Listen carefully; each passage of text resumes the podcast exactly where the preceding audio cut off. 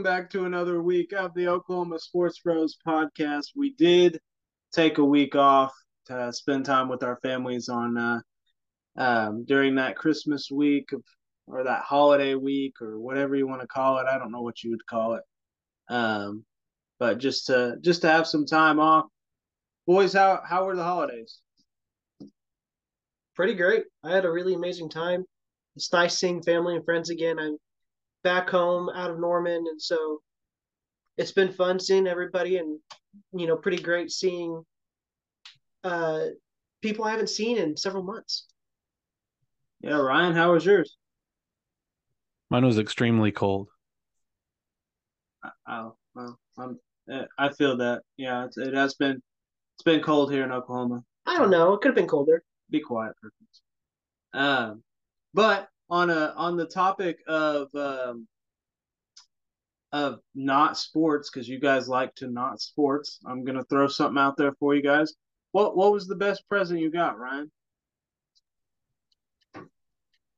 Uh, the best present, uh, probably we got some uh very nice soft new towels from my mother-in-law, and that makes me sound like an old man that that was my favorite present. But I'm at that point now where I don't really get cool, fun things for Christmas. It's more like essential things, and we definitely needed new towels. So that's probably the best present that I got.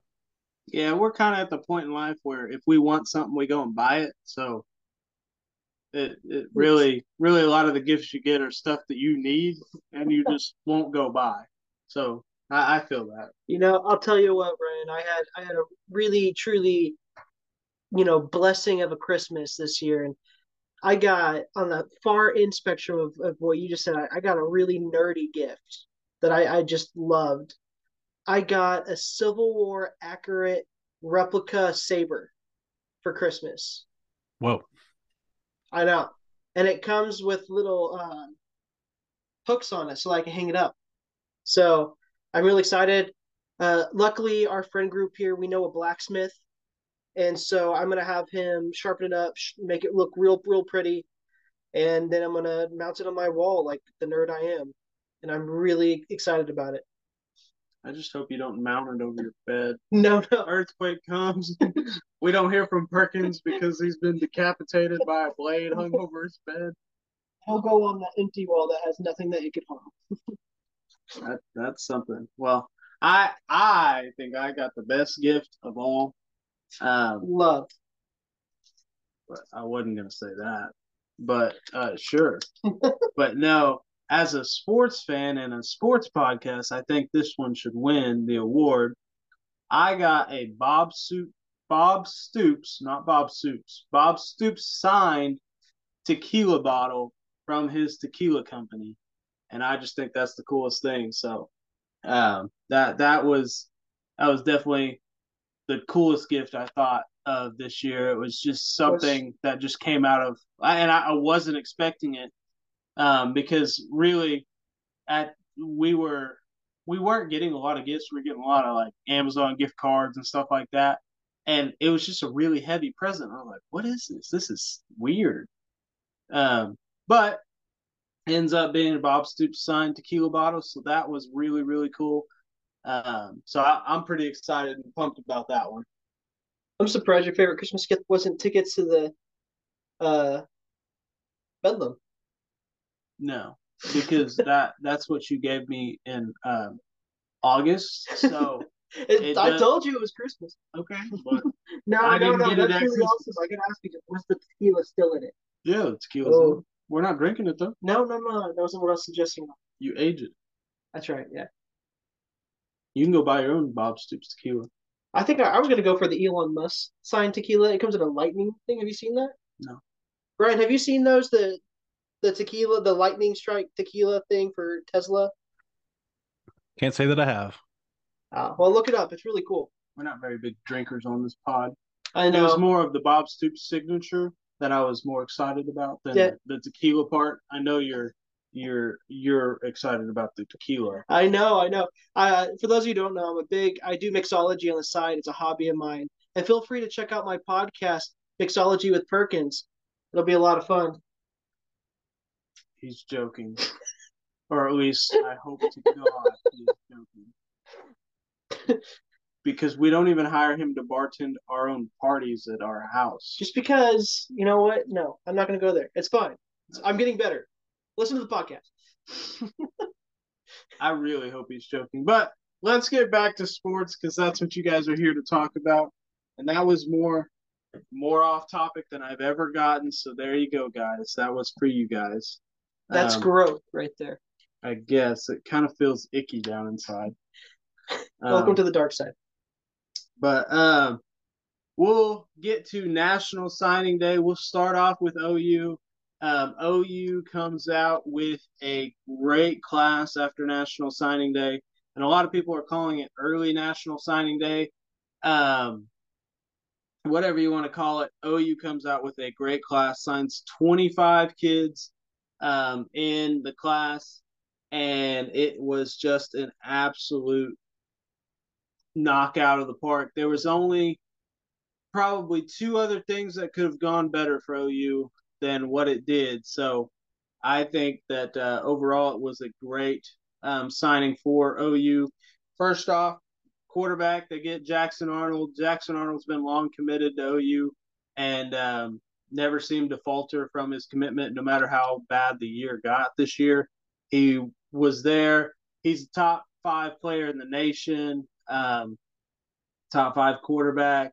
He is just absolutely astounding. Five star quarterback um, that wants to play in Jeff Lebby's offense. So that's a big get. Running backs, um, we get a couple of running backs that kind of complement each other well. Caleb Hicks and Daylan Smothers are kind of um, the exact opposite of each other. Caleb Hicks is um, more of the power guy um, and he's going to get you yards. He's going to just sit there and um, he's going to pound the rock and pound the rock and pound the rock. And then Daylan Smothers is the other type. He uh, he's a, a, fast guy. He can get out to the edge. It, very good running back class, especially with us graduating. Uh, or I guess I don't know if Eric Gray graduates, but he's leaving. With Eric Gray graduating, it is great to get two solid running backs coming in. A couple of wide receivers. Nobody really. There are a couple of four star wide receivers. Most classes would love to have these guys, and um, it's just OU is used to getting five star receivers. So these guys aren't as good as some of the receivers we've signed in the past, but then again, those receivers never really panned out. So maybe it's better. We also got Jaquaize Pettaway, and I'm pretty sure I, I butchered that name. Um, but Pettaway is a receiver who's supposed to be lightning fast and somebody who can get out of the gate and just torch cornerbacks. So that's fun. Um, tight end, get Kade Mac- McIntyre. Um, he's a solid tight end. Um, from Nebraska. Not a whole lot to know about him yet. Um, played Nebraska, but didn't really play tough competition in Nebraska, so we don't know much there. Um, offensive line do bring, does bring in a pretty big class. Joshua Bates has been committed since before Lincoln Riley left out of Colorado, and Cayden Green is the highest rated offensive line recruit Bill Bedenbaugh has ever gotten. Um, so that's really exciting exciting to see that and then Logan Howland and he's Heath Ozaeta uh, complement that class pretty well. Um, so a lot of um, a lot of good signees on the offensive line. Um, Cayden Green's the big guy you expect to hear from very soon out of that group. Um, Joshua Bates, he's a big fan favorite because he was one of the first guys after Lincoln Riley left that came out and said, "I'm sticking to my commitment." And he wasn't even until this class. He wasn't the immediate class. He was the next class after it. So that was pretty exciting. Um, then to a position of need, and we do not do very well, and that is at defensive tackle. We do sign three guys at defensive tackle, but honestly, uh, Derek is probably the best out of the, the three that we get. Markus Strong was somebody we got on signing day that we weren't necessarily expecting. He he was kind of um, an unkept secret. He people knew he was going to sign, but he was like it wasn't a hundred percent. So, um, but not we did not knock it out of the park with defensive tackle, which is weird with what Venables brings to the table. So that's concerning a little bit, but it's all right. I trust in what Venables is doing, and um, we may need to pull some more guys out of the portal at that position. Defensive end, we do a little bit better. We got PJ Adebawore. Um, Adebawore is one of the other five stars in this class, and he is absolutely electric. Um, great at rushing the quarterback, and um, he's just going to be fun for Sooner fans to watch. He will more than likely get to see some time on the field as a true freshman. Um, got a couple lineback, uh, three linebackers. Uh, one that Venables actually spoke very highly of, and that's a guy by the name of Phil Picciotti. And Venables said he reminds him of Brian Bosworth, and if you know the Boz, he was dominant for OU. So um, that's exciting to see. Um, and we'll see how that goes. The, none of those are really, really highly rated guys, but um, they seem to think very, the coaching staff seems to think very highly of them. So that's exciting. Cornerback, we get some big, um, big gets, and one was out of the state of Oklahoma with Jacoby Johnson. Jacoby Johnson um, is a kid from Mustang, Oklahoma, and um, he's a kid who is a dual sport athlete. I actually covered him his freshman year in um, in high school when he was playing basketball, when I covered high school basketball in the state of Oklahoma, and um, he was electric on the basketball court. So, um, one of the big takeaways is if he would ever commit to being a straight football player, then he could develop into something great. And from what it sounds like, and I, I'm not, I don't have any inside sources, but from the people I've listened to, it sounds like he's going to commit to playing just football at the University of Oklahoma and not football and basketball. So if that is the case, then he could really develop. Um, Josiah Wagner is one of the only guys, um, one of the high regional guys from the West Coast, has said he is one of the only guys that could um, cover the five star Zachariah Branch um, that committed to USC. So that's exciting. Um, and Makari Vickers is just a great player overall. The big news and I mean absolutely big news coming out of signing day is at the safety position. And this is a story to tell. Um, you have just an absolute run, like, I don't even know how to say it. Coming up to signing day. So the big, big guy we're talking about is Peyton Bowen. I'll, the other three, there's three other safeties that are signed Erik McCarty, Daeh McCullough, and Kendel Dolby all big gets for OU. But the big story out of it was Peyton Bowen. He's a five star out of Denton Guyer, played with Jackson Arnold. And coming up to signing day for probably about a year, he's been committed to Notre Dame.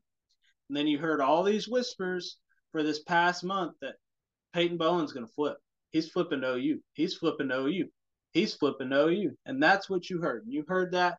And there were so many different factors going into it. And then what what took place on signing day was very, very weird. On signing day, Peyton Bowen had two hats on the table. One was the University of Notre Dame or Notre Dame, and um, the other was the University of Oregon, and neither was OU. And he he he didn't pick OU on signing day. He picked Oregon, but never sent his national letter of intent to Oregon. So it's null and void. So it doesn't like if it never reaches Oregon, then it's not an actual thing that they have. So he never signs with Oregon, and OU keeps recruiting, keeps recruiting, keeps recruiting, and the very next day he signs his national letter of intent with OU. Now, obviously, I was not in the room where when all this happened. I, I don't I'm not going to pretend to know the insights of everything that he was doing and what in, went into his mind. But from what I've heard, his mom really liked Notre Dame. His dad really liked Oregon. Um, and he really liked Oklahoma. From what I've heard is his mom really didn't want him going 2,000 miles up the West Coast to Oregon. Um, really wanted him to stay closer to home. And she thought, well, if he's not going to go to Notre Dame, I want him to play at a university that is closer. And if his dad thought, well, if he's not going to go to Oregon, then I would like him to play closer. I don't want him going all the way to Notre Dame. So they settled on OU. Another interesting tidbit was Peyton Bowen's girlfriend is currently committed to play soccer at the University of Oklahoma. So, two big safety gets in the past few years are Oklahoma commits for other sports um, that their girlfriends are dating. So, we got um, Billy Bowman. His girlfriend obviously plays softball at the University of Oklahoma. I don't know that they're still together, but in high school, she committed OU. Now he's at OU. And now the same thing has happened with Peyton Bowen as his girlfriend was going to OU, and now he will be going to OU. So that an interesting story. He's he basically has three different teams on the hook and doesn't know which one to go with. And OU lucks out at the end, and he signs with OU and will be in Norman come January. So that's pretty exciting. That's OU's class. Overall, as a class, I would give it probably a minus rating from me because OU put OU got almost everything they wanted. The only thing that could have made it better was there was a Russian that committed to Texas instead of OU. I can't even remember his name right now, uh, but he was from the West Coast.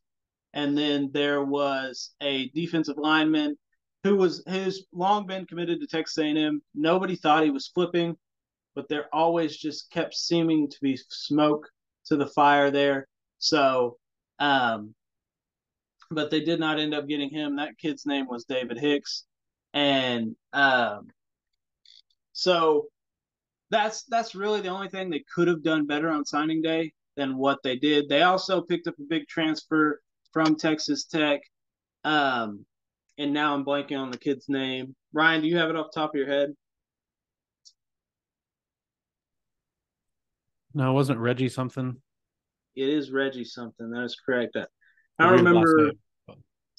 Um, yeah, Reggie last name, but um, big commit from Texas Tech. He actually, if you remember the OU Texas Tech Pearson. game, he is the guy. Pearson, yes, he is the guy who lit up Dillon Gabriel in overtime. So that is um, something very interesting that now he will be playing with Dillon Gabriel. Um, overall ranked in every recruiting service, they were top seven. ESPN, I'm pretty sure, had them all the way up at four. Um, and all the other ones had them scattered between four and seven. So overall, really good class for OU. What do you guys think about it? I really like this incoming class, and I got to say, the coincidence or not, you know, it's a good thing young love exists out there. It's helping OU quite a bit if that's the case, especially over the years. I'm really excited to see what this new class can do. I'm excited to see uh, a true first generation, you know, really ready to take on. It's not a rebuild. It's nothing like that. Nothing crazy. I mean, it's still rebuilding, but you guys get what I mean. And so I'm really, really excited to see what's going on. So I probably give it. I'm gonna give it a B plus. What about you, Ryan? Yeah, I think that's fair. I mean, we when Brent Venables took over, I think that was the one thing we were uh, pretty sure of is that he would recruit well, and it has proven to be true. Um, so I think that's a, a very encouraging thing as OU goes into the future and potentially into the SEC here in the next year or two. Uh, it's good to see that he's maintained the talent level that uh, Lincoln Riley was able to bring in. And I think I don't know if you guys agree or not, but I think it's from what it looks like, it's it looks to be that it's more of a well-rounded uh, talent level across the board in every position, offense and defense, as opposed to Lincoln Riley, who got you know a lot of offensive talent, but defensive talent sometimes was was lacking. I felt like so, uh, especially with you know you have three guys I think in the top twenty five of the country, um, so pretty good class, and then eight top one hundred players. So um, overall great, and and especially with just the elevation of Jackson Arnold from when they uh sorry when they signed him to where he is now, um, to be like a whatever he is top five quarterback, I guess, in the class. Um, by the way, Jackson Arnold, seventh highest commit in OU history as of now, and the second highest rated quarterback. Uh, do you guys know who the first highest rated quarterback was? Caleb Williams. That is correct. Anyway, that was just a, a little tidbit.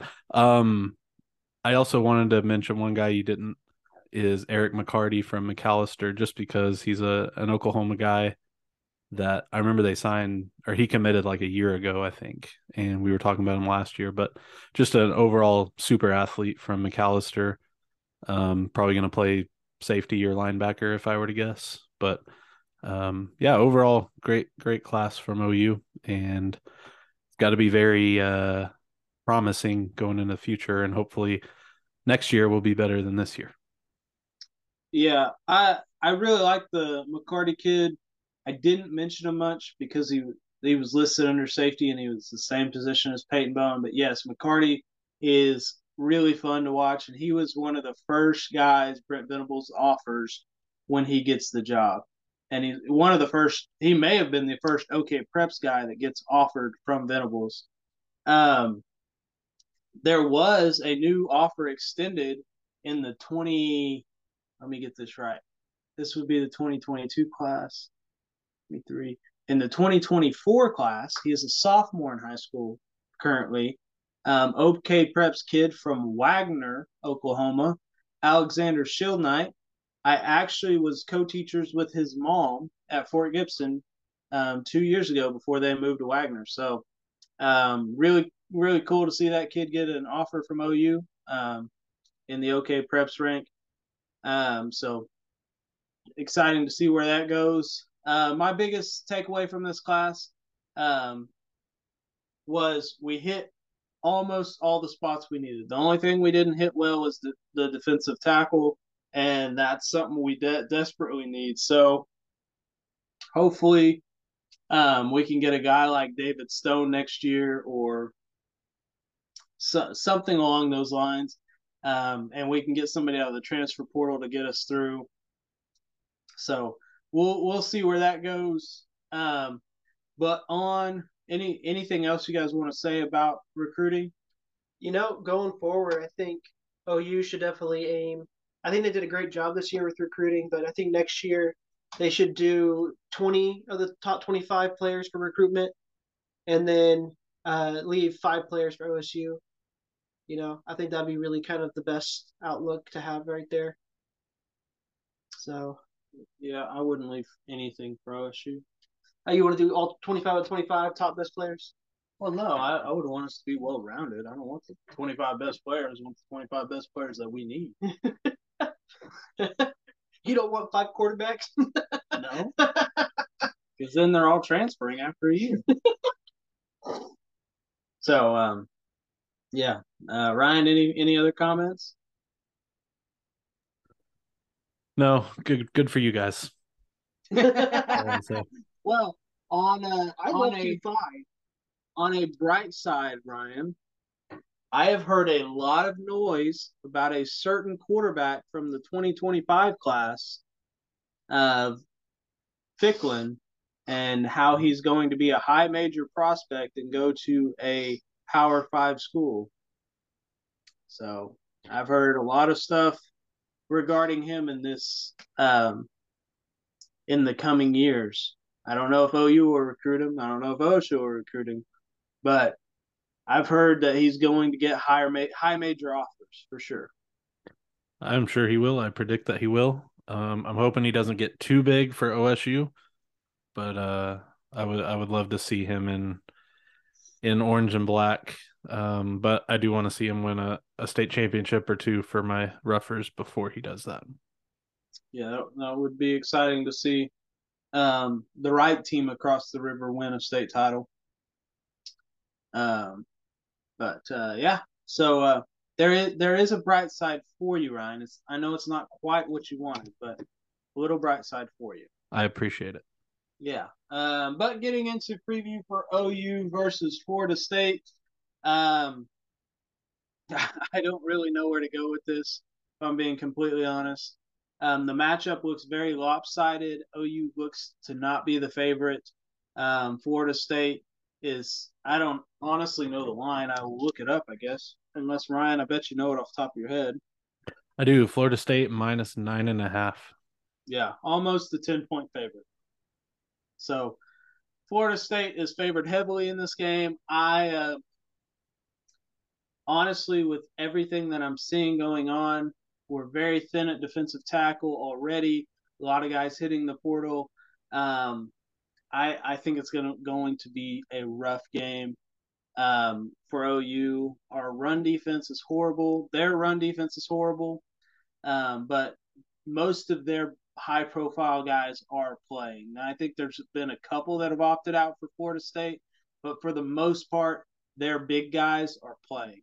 And um, so that that to me is um, looking very doubtful for OU that uh, we will do very well. So I don't know. Um, I think Florida State's probably going to run the ball all over us. We're to have a hard time stopping it. And then um, it, it's what offense shows up. If um, Dillon Gabriel can go out there and play like he did against Texas Tech, then it could be a close game and it could be back and forth and it'll be a fun one. But if um, we see the offense that is stagnant for a quarter at a time, then we could be beat by 20 plus. So it's really just and and it's weird. Bowl games are very weird because it, you find out who wants to be there. Um, it looks like Florida State will be setting up for a very good new year next year, and you'll find out if these six and six Sooners actually want to be at this bowl game. Because to be completely honest, the Cheez It Bowl, the only reason OU got the Cheez It Bowl was because of their brand. Um, they didn't deserve the Cheez It Bowl. They got uh, OU jumped over some other Big 12 teams in the order to get the Cheez It Bowl because of the brand and the Cheez It Bowl wanted that brand in their game. So um, it'll, it'll be intriguing. OU's probably outmatched in this game. I'm not going to say probably OU is outmatched in this game. Um, and it'll be intriguing to see how they go out and play. Um, on the bright side, though, we have learned that Drake Stoops will be returning next year so that is one positive. Scoops. So, um, but really, that's all the commentary I have in the game. I'm not very confident going in. Um, Perk, you got anything? You know, I'm not not too much to add. I these bowl games are always so unique because of you kind of get what's left over from people who are looking to expand into other regions to those who are preparing to make football a profession, you know, and just trying to figure out. It's just a bunch of, of young adults trying to figure out their life at this point. So a lot of times you see teams kind of hit their bare bones in in some cases, and sometimes you see teams hit the ground at full capacity. And so I I think that this is more of a, a anyone's game game versus kind of a one sided affair. And so I'm I'm a little more optimistic comparatively than than I normally would be in this situation. Ryan, how do you feel about it? It's really tough to predict. So Florida State, I mean nine and three versus OU six and six. So right there in the record, obviously they they're better. But their three losses this year, they went 4 0 to start the year, and then they had three straight weeks against ranked teams. They had uh, Wake Forest, NC State, and Clemson back to back to back, and lost all three of those. All three losses Uh, they lost by 10 and then by two and then by six. So their three losses this year were to ranked teams uh, within one score uh, and then by 10 to Wake Forest. But uh, so according to that, it sounds like Florida State's a much better team and was very close to being 10 or 11 wins. So, um, yeah, it all signs point to Florida State being the better team. And their defense, really, I think, is the main difference. Look, when you look at their defense compared to OU, uh, they only allow 307 yards per game total, and OU allows 450. Now, obviously, some of that is they get to play in the weak ACC with a bunch of non offenses over there. Um, but OU's defense was not very good, especially down the stretch. And, you know, the Baylor game, West Virginia, and then obviously the last time we saw them against Texas Tech, they gave up 51. So, um, Florida State's got Jordan Travis at quarterback, who's a big weapon and he can run and throw. So it's going to be a really tough thing for a defense that, as you said, we don't know who all's playing, who all's not. But um, I don't think it matters really because again, they didn't play very well the last couple of weeks down the stretch there. So uh, yeah, doesn't doesn't look very good uh, for OU, but who knows? Maybe they'll surprise us, and maybe Florida State, maybe some of their guys just aren't in it to win it, and OU can uh, surprise them. Yeah, um, that that's the hope. And if I'm being completely honest, I think that OU has a shot. And some of those guys from Florida State may be looking at it like this is the Cheez It Bowl. We don't want to be here. We want to be in the playoff or wherever they would want to be. So maybe they look at it like that and OU gets a, an advantage. So I could see that stuff happening. I'm just not set on it. Florida State is probably the better team as it stands. If everybody's playing and you know OU's bare bones, so everybody's not playing. So that that's just hmm. kind of where I stand at that.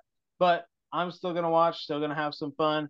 But let's let's kick it back to National Signing Day. Ryan, take it away with OSU. How did OSU do on National Signing Day? Well, much like OU, no, not anything like OU. Uh, OSU got some recruits this year. I can say that they definitely got some recruits. Uh, their their recruiting rank was 63 composite, but then their transfer rank was eight. So overall, uh, the class with transfers and signees, it's 40th, which is about on brand, I think, for Mike Gundy. Uh, it is kind of sad that the last two years were his two best years, and then he followed last year's great class with kind of a dud. Um, but there's some bright spots in it. Um, you got Zane Flores, who's a depending on where you look, he's either high three star or low four star uh, quarterback out of Nebraska, number two player in the state. Um, and he committed to OSU a while ago, and then when Matt Rhule uh, got the Nebraska job, he started to to fight hard to get Flores to flip to Nebraska, but luckily he stayed firm with OSU. So um, his junior and senior years combined threw for over 6,000 yards, 57 touchdowns, and 68% percentage completion. So uh, his last two years definitely showed that he can do a lot of stuff. And he's six three and a half is what he's listed at. So six three or six four. And Gundy uh, really complimented him in his senior year on his mobility improving. So I guess he he showed that he may be able to run around a little bit. Um, so he's a he's definitely a guy that here in the next couple of years, you know, might be running this offense. I still want to see Garrett Rangel and see what he can do in the offense, but if he's not uh, able to beat out Zane Flores, and we might see Zane here in the next year or two. Um, so he's he's definitely a bright spot, and there's a guy named Cameron Hurd who is listed as a wide receiver, but he's he really can do it all. He uh, was mostly running back in high school, but he also played receiver and he played quarterback a little bit as well. Uh, he's kind of a smaller, shiftier guy. Uh, had over 1,200 yards rushing with 26 touchdowns, and he threw for over 700 yards and 11 touchdowns as a quarterback. So, um, definitely tons of ways they could use him. Um, he's a guy that you could you could see using uh, on jet sweeps, on reverses, on passes. um, just all kinds of the stuff that you know a guy like uh, Braylin Presley would be good at. Um, so hopefully they learn their lesson uh, this year and don't misuse a, a freshman freak athlete and uh, actually get him on the field. Hopefully, um, there's a couple of guys that are not really being talked about, but some people that actually pay attention and watch film have have said that they could contribute. So one guy is Taiwan Ray, who's a six three safety uh, out of Georgia, and um, some guys that I've listened to that have, have paid attention to him said that he is incredibly, um, I guess, underestimated and not talked about, and didn't really get a lot of offers, but he could step in and uh, he's he's apparently got that it factor where he can he can make plays in the secondary. So I'm excited to see him. He doesn't even have a rating yet uh, on two four seven. So when he does, I'll I'll be interested to see what he is. He's a six three safety, kind of in that Kendall Daniels, uh, Trey Flowers mold, and we'll see if if he can make an impact. They had a couple guys uh, from Oklahoma. They had Jacoby Sanders from Stillwater, offensive lineman, who's six three and three oh five. So huge guy there locally that hopefully can come in. Might need a year or so to get you know into the system and and uh, into shape, but within a year we could see him start on the offensive line. Then they got uh, Eman Oates from NEO uh, transferred in on defensive line, who's also same exact 6'3", 305. So a huge defensive lineman there coming in um, to kind of fill some of those gaps. And then for the transfers, they actually had a few um, four-star transfers. So I, we mentioned a few last week, but in addition to the ones we've already talked about, they actually got Anthony Goodlow from Tulsa uh, on the defensive end um, to come in, and he's transferred in along with Justin Wright from Tulsa. And then um, Noah McKinney is a uh, six five offensive lineman from UNLV that transferred in, and he's a four star. So a huge get there on the offensive line, a guy with some experience, and that's definitely a, a position of need for them. And then Kenneth Harris is a guy who transferred in from Arkansas State uh, cornerback. So with Jabbar Muhammad leaving, that's a a huge need there, and he's a guy who's who's played the last three or four years over at Arkansas State. Um, so it's good to get a, an experienced guy there because um, a lot of the corners are either first or second year players that don't have a ton of experience. And this guy, from what I hear, is uh, one of those lockdown guys. They uh, don't throw to him much, and when they do, uh, he's only allowing about fifty percent completion. Which, for reference, Jabbar last year was uh, fifty nine percent uh, completion against him. So this guy, obviously a lower conference, but um, that's kind of the the player that he is. So hopefully he can step in and provide some uh, experience there on the college level and kind of shore up the the loss of Jabbar there. That's that was one of the huge losses that uh, we heard over the last couple weeks. So um, overall, it's not not the greatest class, especially when you look at just the the guys coming out of high school. But overall, with the transfers, um, they filled a lot of holes that they needed to, and uh, hopefully, experience can win out because they got a lot of a lot of experienced guys transferred in, and they've got a lot of experience coming back, obviously. So uh, it's up to Gundy to kind of mesh it all together as far as the Big 12, OSU ranked seventh in uh, the conference, which is not where you need to be, obviously. Um, only ahead of Kansas, Iowa State, and West Virginia. So that's not great. Um, but I'm choosing to uh, speak positivity. So I, I believe that the last two classes, though some of those have left, um, the last two classes combined with this one have a lot of uh, bright spots that that we'll be able to see come to fruition here in the next year or two. Um, I don't know. I don't know if there's really anybody else. I mean, you got Lardarius Webb, uh, Jr., who's a cornerback uh, from Mississippi, who his dad played in the NFL. Um, so that was a bright spot. He committed uh, a couple weeks ago that we didn't we didn't end up talking about, but um, just a lot of guys that you know, kind of there's there's guys like this every year that there's a ton of guys in the class that are just kind of high three stars that nobody knows a ton about, and then here in a couple years they are standouts, and especially on the defensive end, you see a lot of those. Um, this class was a lot more defense heavy when you look at all the recruits. So maybe a few of those guys pop and um, make a name for themselves. Uh, one more guy, Jaden Foreman, was uh, defensive lineman from Del City.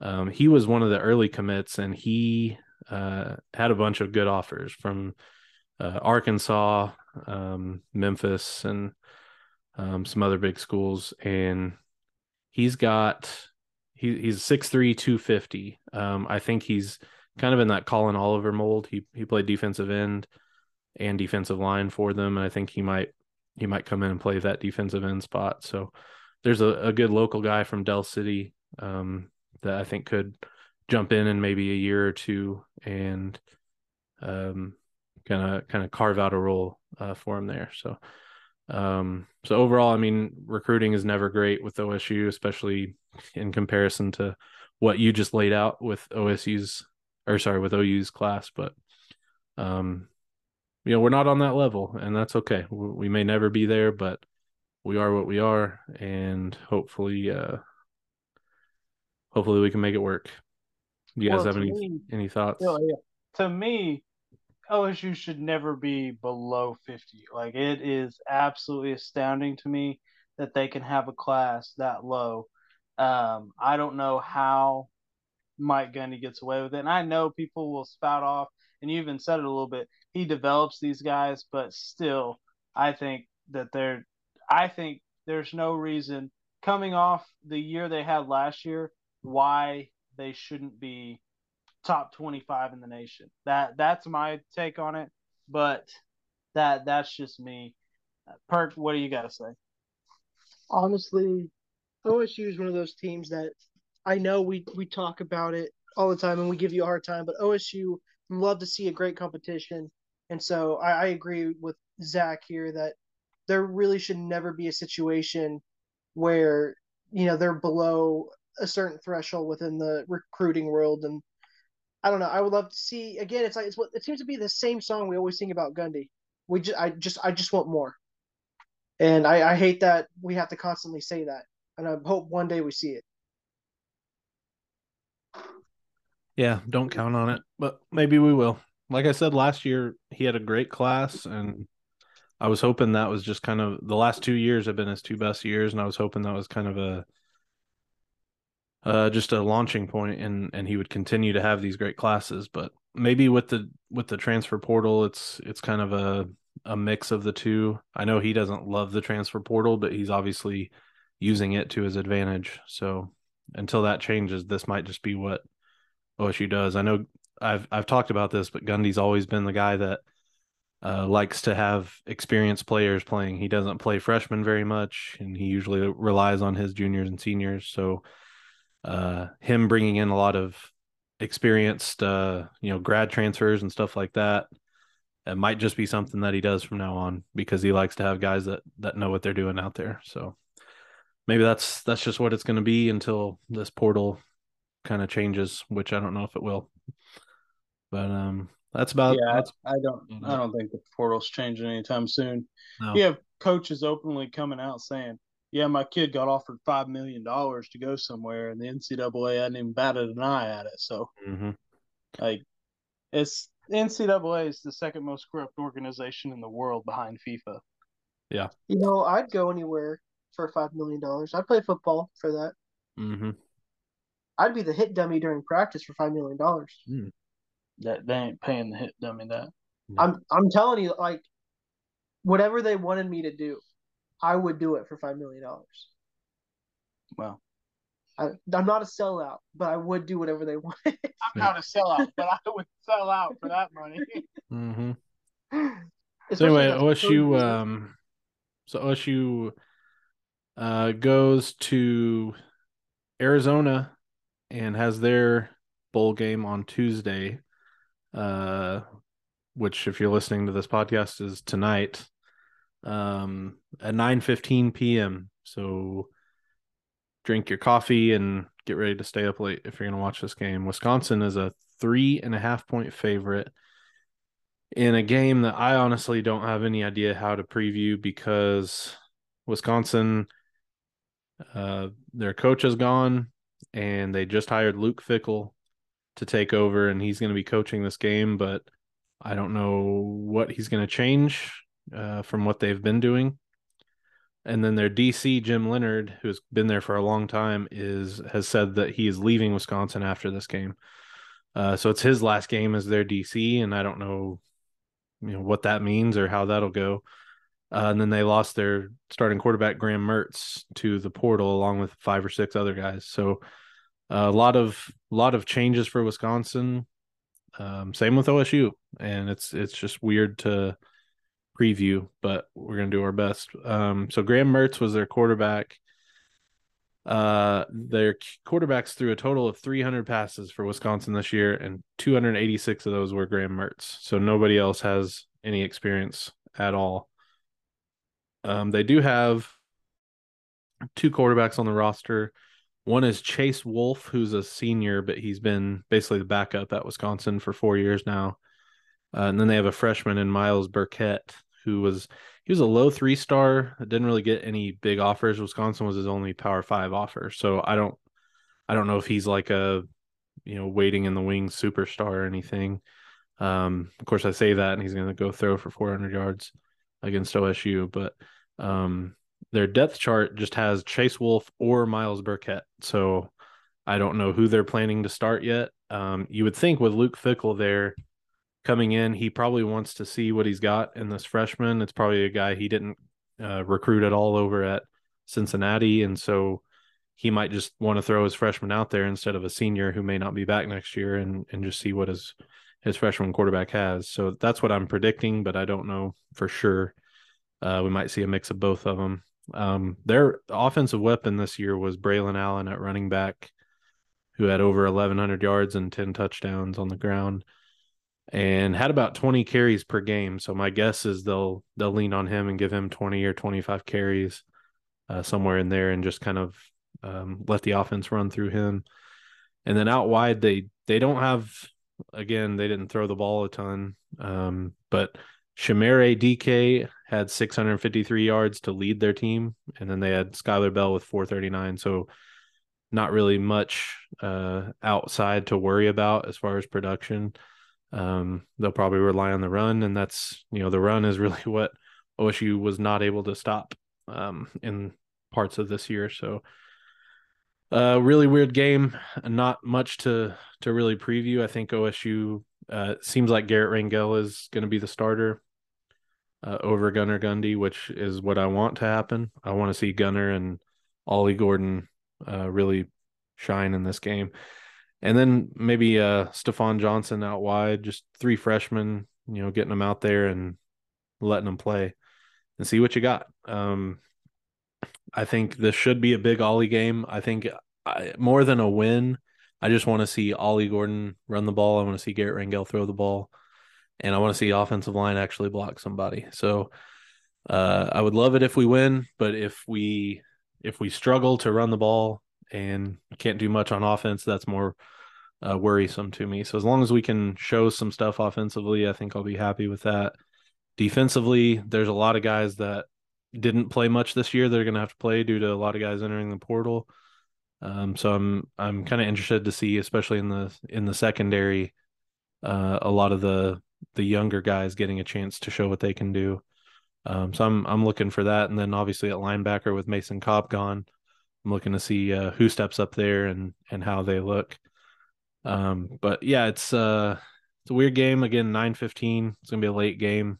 I'll be exhausted, I'm sure, and just it's probably gonna be a frustrating game. Uh, I'm guessing. Um, don't know. I we don't we don't really I guess we didn't really pick the OU game. I'm not to pick this game, but if I were to guess, I would say OSU would win just because of all the uncertainty at Wisconsin, but I don't know for sure. And I think OSU probably has a little bit more talent than Wisconsin at this point. Um, but we'll see.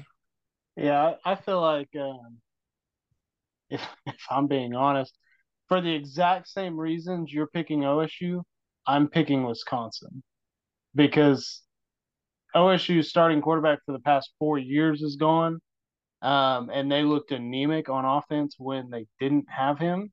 So I, I know they've had a month to prepare, so maybe maybe they'll be a little bit better. Um, but I think there's too much change at OSU for there to be anything really to compete. If I'm being completely honest, their defense isn't wasn't up to par this year, and I don't think that um, all with all the people they've lost um, and how good they are, I don't think that they have a shot. If I'm being completely honest, and they they're like you said, Wisconsin's run game was their PowerPoint, and OSU's run defense was the the point where they were not very good at. So it'll I I I don't have a lot of hope for OSU in this game. So Hurt. Uh, I think it kind of is under the same line as OU for me. I think this is very much a toss-up game. Uh, I think for me, there's just too many variables to kind of say who will win what. Uh, I don't I don't know. It's always these games are so hard to predict for me. So uh, I think I'm gonna kind of go in between again and just say uh, it's anyone's game. That, that's Fair. how the pod's going. I'm the pessimist, Ryan's the optimist, and Perk's the in between. Mm-hmm. Um, you need all three of those. Yeah. Um, well, how uh, how did uh, how did Tulsa's national signing day go? Uh, obviously, it had to have gone great. Gone went great. They're killing it. Um, they are currently ranked uh 127th. Um, Woo, there. So, ah. yep. And that's pretty high up there. Pretty high. Um, they only have two commits that are uh, even have a rating on 247 and that's Devin Robinson who's a safety from Tulsa Union uh, and then Ashton Schuman from League City Texas um, Devin Robinson is a guy he had um, he had offers from Washington State, New Mexico State, and Louisiana Monroe. So he had some offers out there.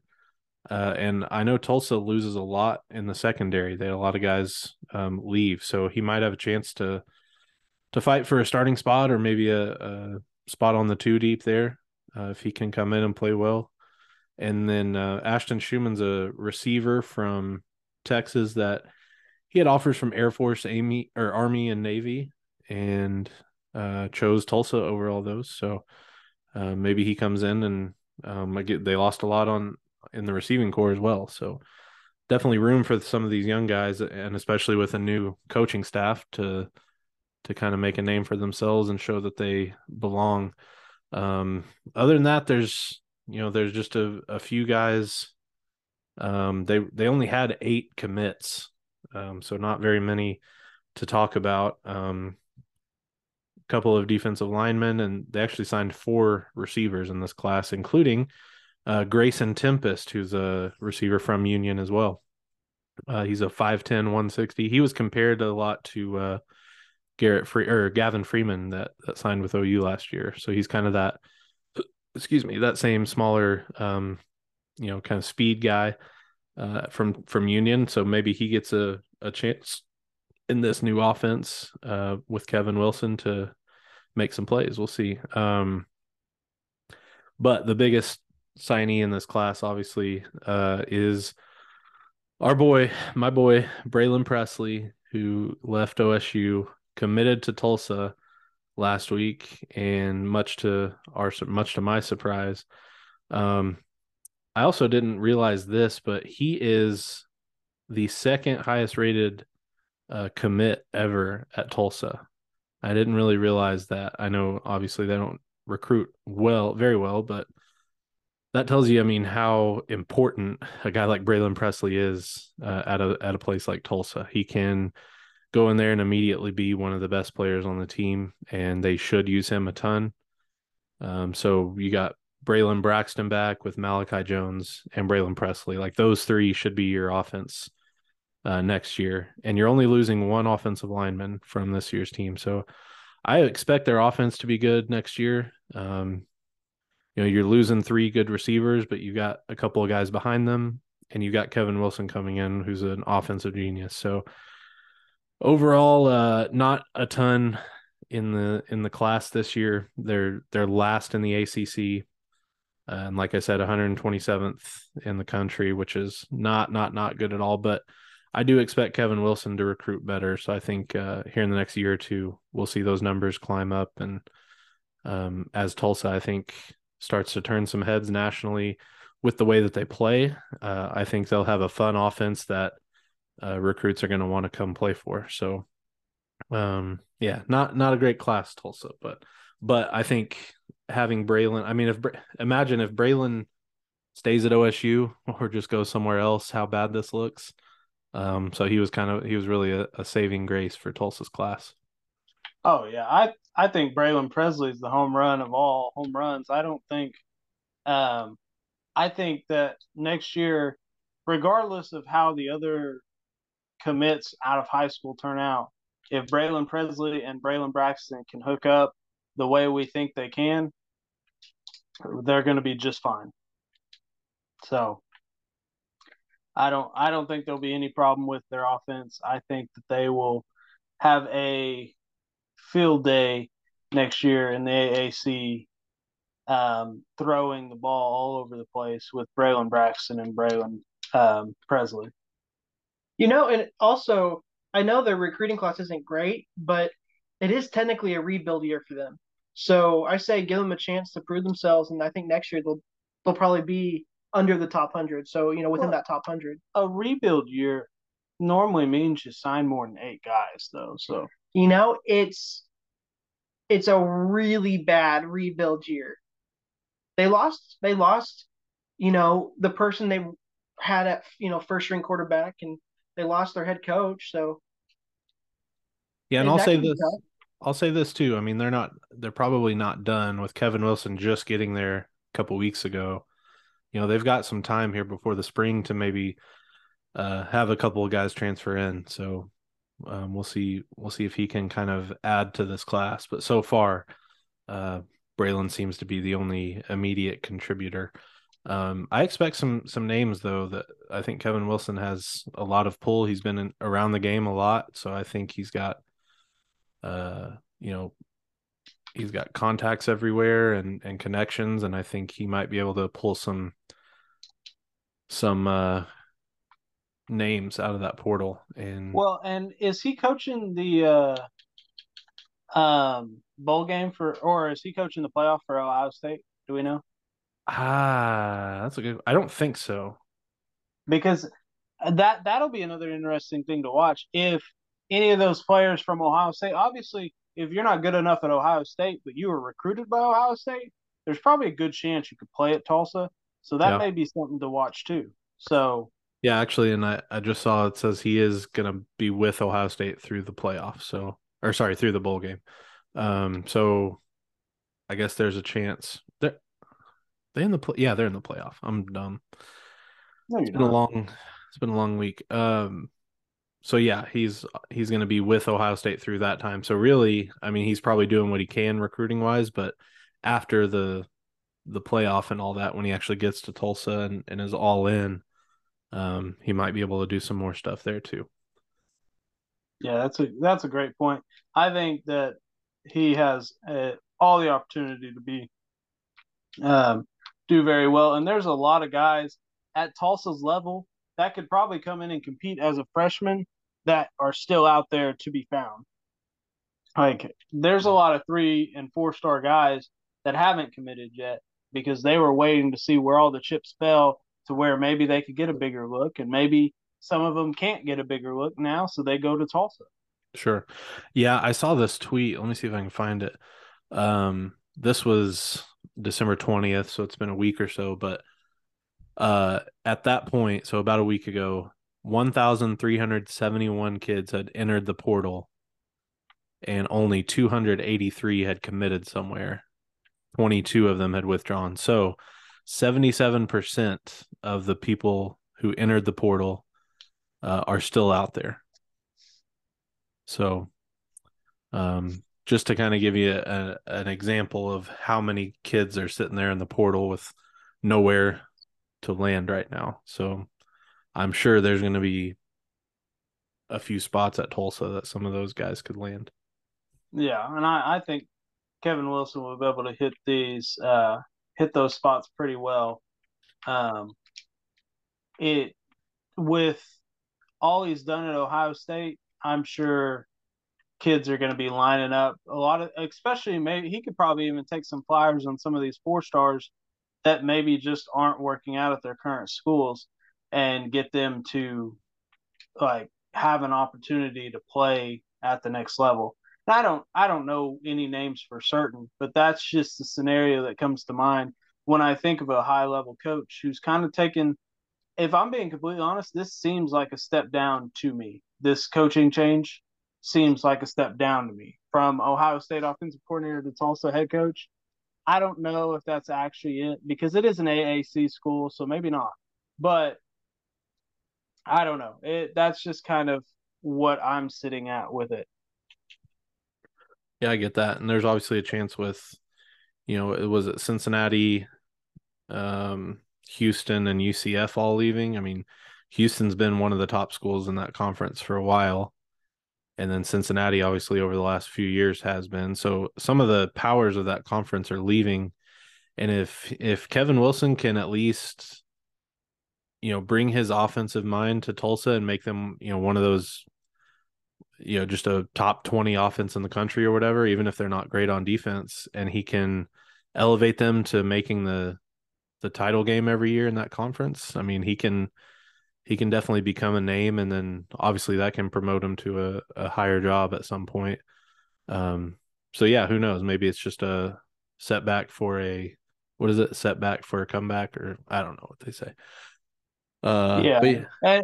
And the A like if they're making the conference championship game, the AAC is the chance to make the new playoff. Like whenever it expands, like they'll have That's a real fair. shot to actually make the playoff if they're if they're consistently competing for that championship game. I don't know that they.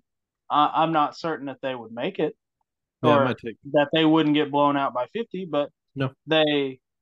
That's that's judging off the team we've seen this year. So maybe yeah. not. Maybe. Yeah, so um not the best class by Tulsa, but I think we're pretty optimistic with the guys that they have coming back and and then with Kel- Kevin Wilson's new um trajectory as a recruiter and a coach, I think uh all signs should be pointing up for Tulsa. Um it's hard to be I mean they hopefully are not as bad next year as they were this year. That would not be a good first year, but I think uh, I think they'll improve. Um, but that's about it as far as as the signing period goes. Um, I think what's second signing periods in like February. Um, second signing day, I guess, late signing day. So I'm sure we'll hear more names and have some more to talk about at that point. But for now, it's uh kind of a a dead period for football, especially after this week with the bowl games uh, here in, in our Oklahoma schools. Uh, on the other side, we've got college basketball just getting into conference play this week. And we start with uh, OU, who is nine and three, who is coming off a couple of wins here. Um, after that loss to Arkansas, they uh, went back to Norman and beat Central Arkansas uh, 87 66. So this is a good get right game after that loss. And OU dominated that game the whole way. They got up 16 to 4 in just the first few minutes and never looked back. And this was Jacob Groves' breakout game, had 26 points, uh, four of six from three. He's shown a lot of potential to score at times, but hasn't really had a game like this before. So it's it cool to see him kind of break out. Um, and then Sherfield had 17. He's he's still being that guy for OU. I mean, he's he's clearly their best player, and when they get into the Big Twelve, he's going to have to be that guy for them. And then Jacob's brother Tanner had 14 points and seven rebounds. So really good all around performance for OU. That's kind of what they needed after that Arkansas loss, and uh, shot 50% from three. So that's a that's a huge thing. They also won the turnover battle, which is something they haven't done very often uh, this year so far. Um, so some positive signs for OU there, and then they played Florida and beat Florida 62 53. But this game was a lot closer, and OU was actually down 27-16 in the first half, um, but they got it within two by halftime, and then the second half was kind of a back and forth battle. Um, it was a three point game. OU was up three with two minutes and 43 seconds left, but outscored outscored outscored Florida eight to two the rest of the way and sealed the win. So um, Sherfield, like I mentioned earlier, he had 22 points, and 15 of those were in that second half when OU was taking control of the game. So, um, so I think I think if OU needs a guy to get a bucket down the stretch uh, here in these Big 12 games, he's got to be the guy. Um, so yeah, they're they're kind of on the on the right track. I mean, nine and three is a pretty decent record, but it is ninth in the Big 12, and they go uh, up against number six Texas this Saturday to open Big 12 play. And their first four games uh, are against pretty good teams. So they have Texas and then Iowa State at Texas Tech and then at number four Kansas and uh, and then West Virginia, who's ranked 24th, and the combined record of those five is 49 and 8 which is a consistent theme here in the Big 12. A bunch of teams are 10 and 1, 11 and 1, 10 and 2. So it's uh it's not going to be very easy at all for OU, but they start with the the Red River game on Saturday at 1 p.m. in Norman, so they got the home field or home court advantage there. Uh, but that Texas team has been very very good, so it's gonna be a tough. Well, game. one thing one thing I'll say about the Big Twelve is every um conference win is either a quad one win or a quad two win. So it doesn't matter necessarily um, like any win you're going to pick up, it's going to be an important win when it comes to um, later on in March. So that's true. That will be fun to see how all of that shakes out with it being such a tough conference. Yeah, I mean, we saw OU against Arkansas, who was ranked number nine in the country, and they honestly they held their own against Arkansas. They, you know, they lost by ten, but it was a pretty close game most of the way. So they have a chance to potentially upset some of these top ten teams here in the Big Twelve, and we'll see how they stack up against Texas. Really, uh, they play Texas, and then they have Iowa State and Texas Tech, who are two of the worst teams in the country or in the conference. At they're both at nine and two um, but if you can beat a couple of them, um, get a couple wins early, uh, surrounded by these, you know, Texas and Kansas and West Virginia, um, that'll be very important to to get a win or two there, and then hopefully upset one of these other ranked teams to to open. Because if you, you know, open conference play one and four or zero and five, um, that's going to be pretty tough to come back from. But if you can get a couple of wins there, I think if you go through that stretch two and three, uh, you'd probably be pretty happy with yourself. So um, OSU is kind of in the same boat. They are eight and four. Um, they beat Wichita State and uh, 59 49 last week. And I have a, a quick PSA.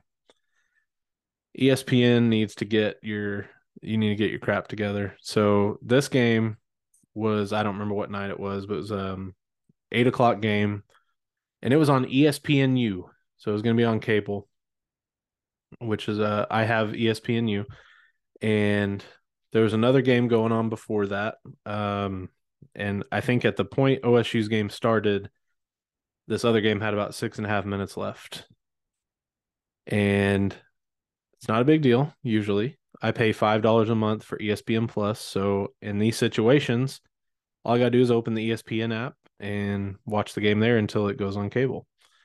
Well, the app keeps saying that the game hasn't started yet but the score keeps changing, so it makes no sense on the app. And on the bottom line of the the TV on ESPNU, it says OSU Wichita State is now streaming on the ESPN app. So they're just they're just sitting there saying it's streaming and it's not. And this is I mean you can well I guess I don't know if you can now, but at the time all of my OSU Twitter was freaking out doing the same thing saying they couldn't watch it. And the game that had six minutes left or whatever when OSU started uh, was a pretty close game. And down the stretch, it got to where they were fouling and shooting free throws and taking timeouts just nonstop. And so it ended up taking forever. By the time that game ended, OSU was at halftime. and it had never streamed on the app or anything. So basically, I had I missed the entire first half this game. So ESPN, get the freak together. I, I don't know what else to tell you. Um, so anyway, OSU opened uh, that game ten to nothing, and led wire to wire.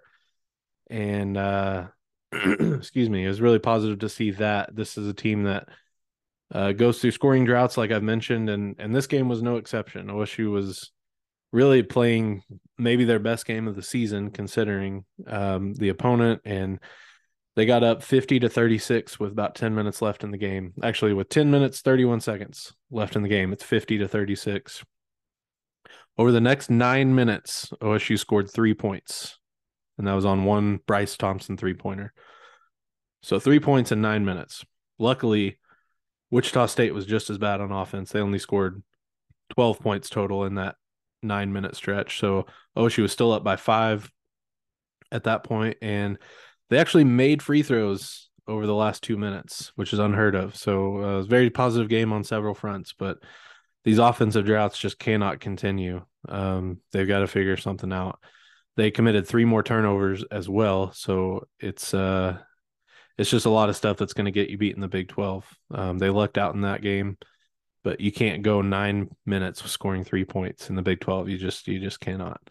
Um, Bryce Thompson has been awesome though. He continued his hot streak he's had over the last month or so. He had 19 in that game, and John Michael Wright added 16 points, and the two of them combined were nine of 16 from three, and nobody else on the team made a three pointer. So they were the two guys uh, really did the scoring for OSU. And then OSU followed that game up with uh, a game that I've been wanting to see for a while. This is a Texas A&M Corpus Christi uh, team that is a much weaker opponent, and OSU dominates them wire to wire. This was an 81 to 58 win, and it was 32 to nine in the first half. I mean, with five minutes until halftime, and and never got close. And OSU actually got up 81 to 50. So they're up 31 there with about two and a half minutes left and allowed eight points kind of in gar- garbage time there. So, um, so not even as close as the final score shows. But uh, this was kind of a, a, group effort, but Bryce Thompson still led them with 13. And uh, Moussa Cisse had 12 points and 14 rebounds. So he's he's continuing to be that beast down low. Um, Avery Anderson had 10 points, nine assists, five rebounds. So he did a great job all around. And uh, these are these are two wins that they desperately needed going into conference play because after um, their loss to Virginia Tech, they were sitting at six and four uh, with Big Twelve play looming, and they got two good wins to kind of give them some momentum uh, into uh, the Big Twelve. So their combined record of their next five opponents uh, opponents is fifty one and seven. So that's pretty tough. They've got at number four Kansas on Saturday on CBS at one o'clock. That's going to be a terrifying game, but on national TV, I'm hoping that they can make a statement or at least at least keep it close and respectable. Um, and then they've got so they got number four Kansas on the road, then number 24 West Virginia, then number six Texas, and then at Kansas State, who isn't ranked, but they are 11 and one uh, and then they have at number 12 Baylor. So four out of the next five are ranked, and that's just again that's what it's going to be like in the Big 12. It's uh it's a gauntlet, and like I said, if you can get one or two wins in that five game stretch, that would be, I think, very uh, acceptable to me at this point, especially with OSU. They've they've struggled against the good teams in their non-conference, so they really need to get a couple of good wins here to uh, open Big 12 play. Because if you you know, if you start 0 and 3 or 0 and 4, it's going to go south pretty quickly. Um, and this team can definitely do that, especially if they have the same offensive struggles that they've had um, at times. So, so tough, tough, tough, tough stretch for both OU and OSU to start the year. And I'm, I'm excited, hey, but I'm also very nervous. On on OSU's front, are they are they still banned from postseason for something that a coach that's no longer there did mm. like 10 years ago?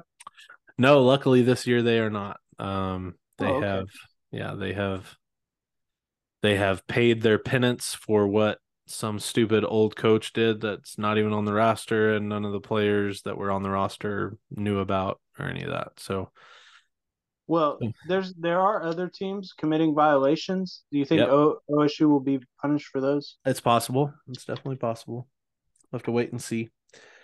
Uh, thanks for bringing that up. That's great. Uh, NCAA, as you said, they're absolutely corrupt, and I can't wait for them to just die.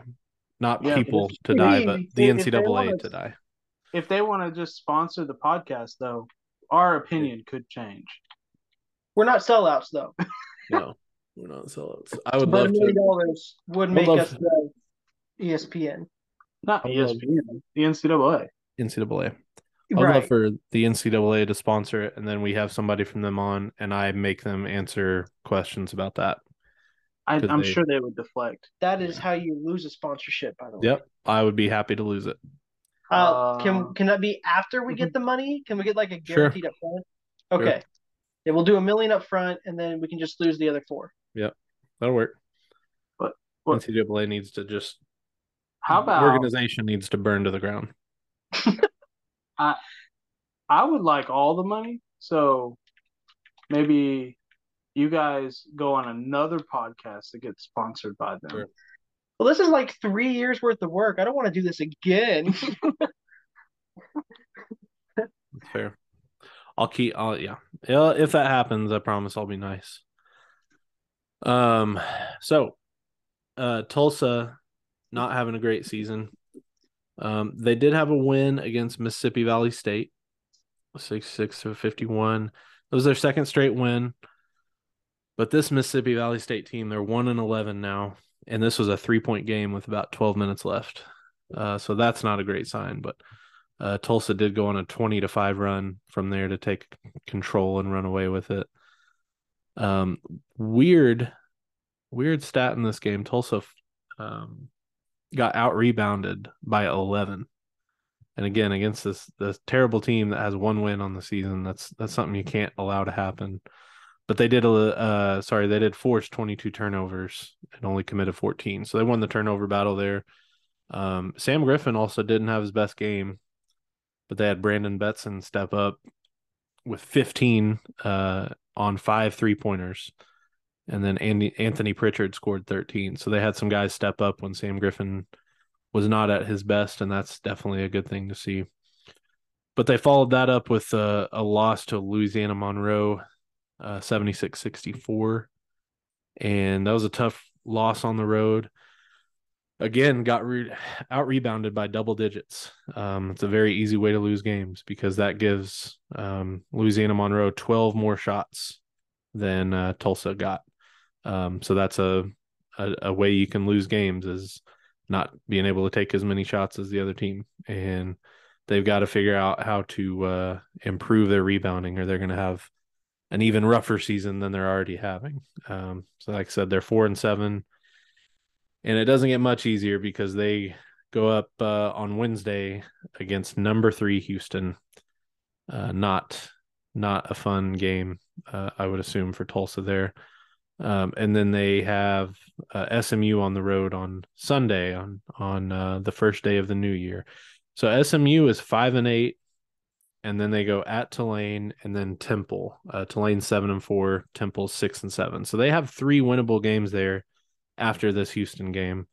Um, I don't expect them to win all three, but they have a chance there to to get a win or two uh, opening conference play after uh, what I'm sure will be a, a loss to start uh, conference play. But um, You're telling me that you don't believe in Tulsa basketball to beat Houston. that's what I'm telling you. I'm so sad. I'm sorry. Unless I have the utmost belief in the OK Preps product and Anthony Pritchard to drop 30 on them, and they're going to win. sure. I mean, I would be all for that. Sure. Um, maybe they can get Braylin Presley and uh, just to run around and do stuff. I don't know. Couldn't hurt, could it? Sorry, I muted myself. That was Fine. I, I was definitely talking back. Okay. But um, yeah, it, it definitely couldn't hurt with how their Yeah. season's going so far. But hey, the win against Mississippi Valley State, that is that's the big one. Pretty that's good. the one. They just had to the they had to break that uh break that ice. And once they did that, Right. now now they're gonna take off. the floodgates will open. Um, best of luck, Tulsa. We're rooting for you going forward, and uh, hope you don't get beat up too bad by by Houston. Um, ORU, on the other hand, playing very well. They have won seven in a row now, and are sitting at ten and three. Um, they beat Missouri State eighty to seventy seven, and this was a weird game. They were up sixty to thirty seven uh, with about 15 minutes left. And then Missouri State went on a 24 to 4 run and actually ended up taking the lead 75 73 with about a minute and a half left. Uh, but ORU was able to come through in the clutch there and uh, ended on a 7 to 2 run to win the game and keep the winning streak alive. Um, A. Smith had 23, and then Connor Vanover scored 19 and eight rebounds. And uh, they shot 43% from three. So it was a great shooting game for for the Golden Eagles there. Are you telling me that A Smith is back to being A Smith? I think he is because he followed that up uh, after I think he was averaging 28 points in the last like three games and followed that up with another great game there. So he seems to be back to normal. And then they followed that win up with a, a win against South Dakota State. Uh, and this game ended 79 to 40. Uh, and I think it may have been a thing where they they saw their mistake from that uh from that Missouri State game when they were up 23 and gave up the lead.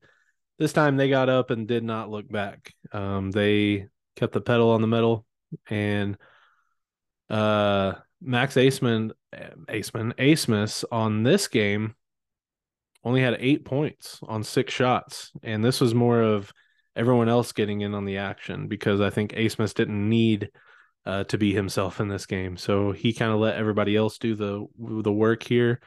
Uh, Vanover had 21 points and six rebounds and three steals. So great game for Connor Vanover.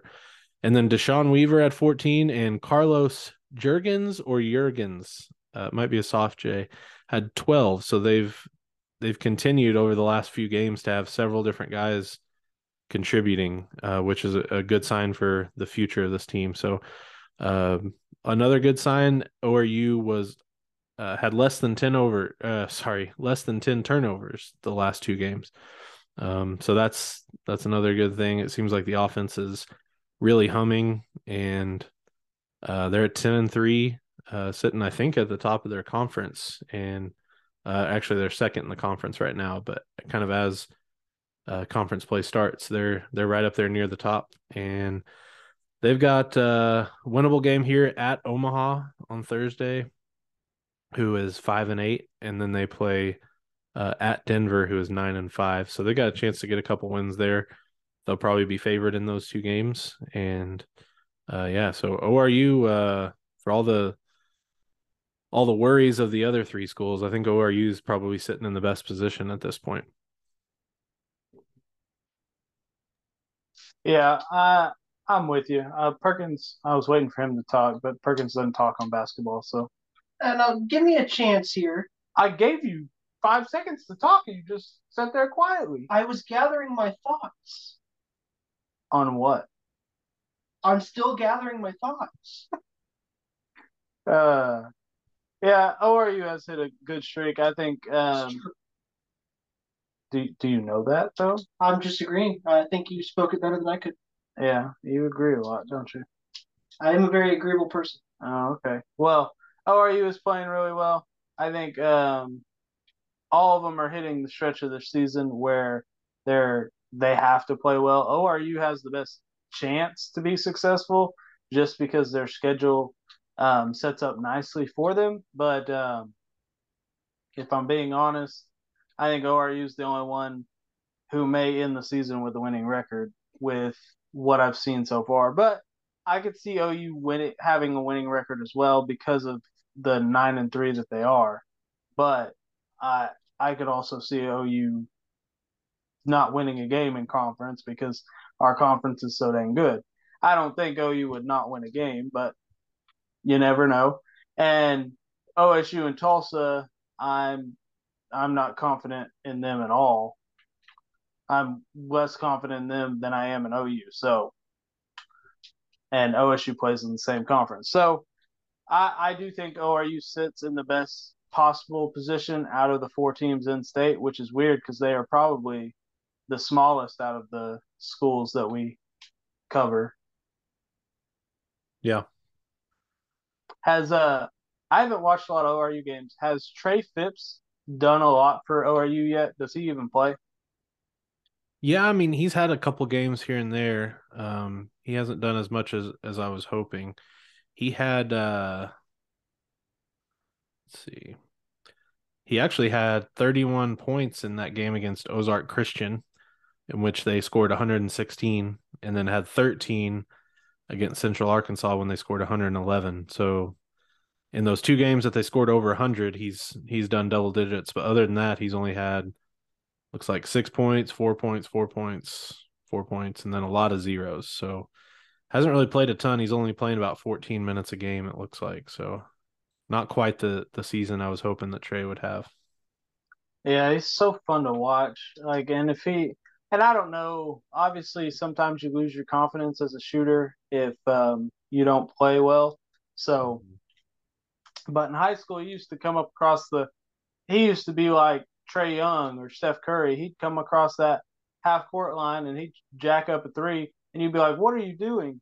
And it'd go in. So yeah, yeah, he's uh he was shot 40% from 3 last year and right now he's at 31 this year. So definitely not uh not as good as as last year and he's also taking less shots uh, this year than he was last year too due to the the lower uh minutes. So I don't know. I guess just a lot of other guys have stepped up in front of him. Yeah, it's got to be hard, um, especially after his dad was just like him um, his dad played at OU and then transferred to Northeastern to play. So maybe you might see Trey hitting the transfer portal again if uh, his time doesn't step up even more. Probably, yeah. But yeah, um, Perkins, any thoughts on basketball? Uh, I think I'll tweet them out once I gather my thoughts.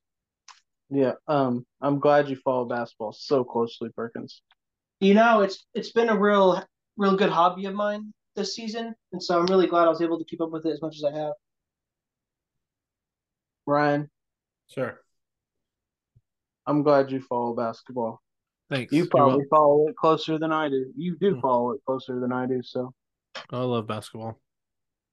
I love, I love all too. sports. It's just, most most sports basketball's amazing. It's just so hard to keep up with because oh, there's every yes. day of the week.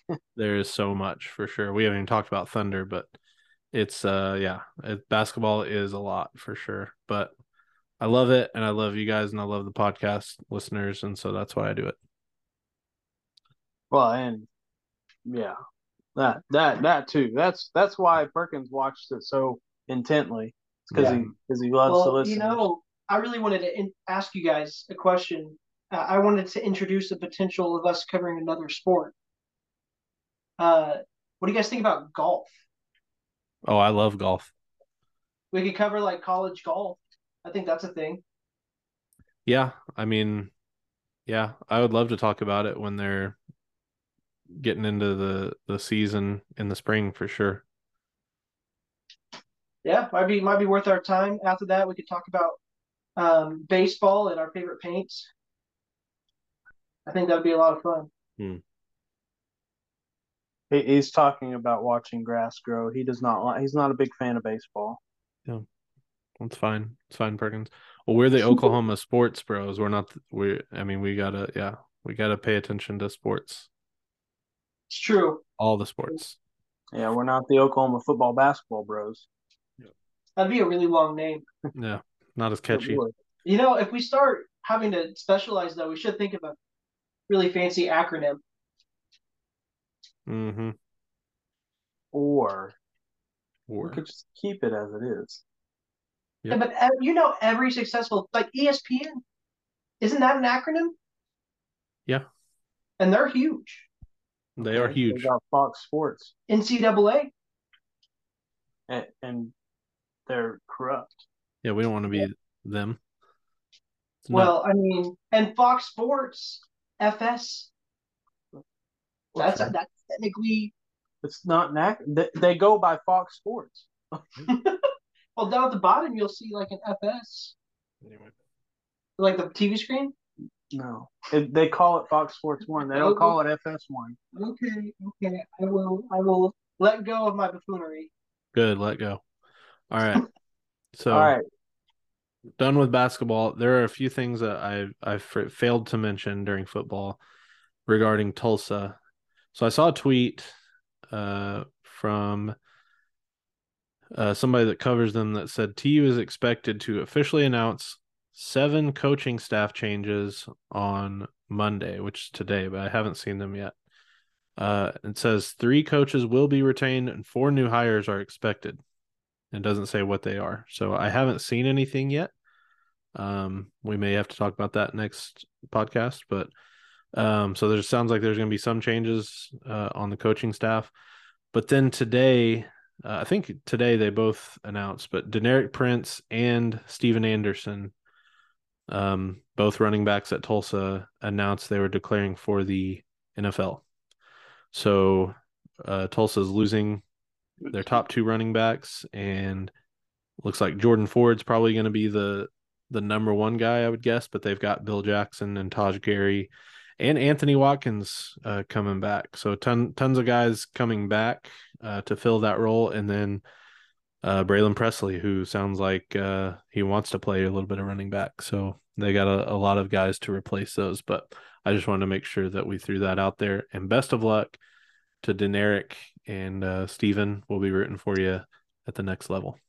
So true. I would love to see Deneric Prince really take off and succeed, much like his old teammate uh um What's his name? Zaven Collins did. Oh, I'm proud of you. um, yeah, I, it, it's exciting to see Tulsa guys go and definitely get their opportunities because we we've been talking about how talented they are. Um, even though some ESPN um, announcers don't know who they are just because they hadn't played the first couple of games of the season and didn't realize to ask questions about them. But uh, he was just amazed. Uh, that was the funniest commentating I've ever heard. Who is this guy? We've never seen him play before. But um yeah, uh it's exciting to see them go off to the draft.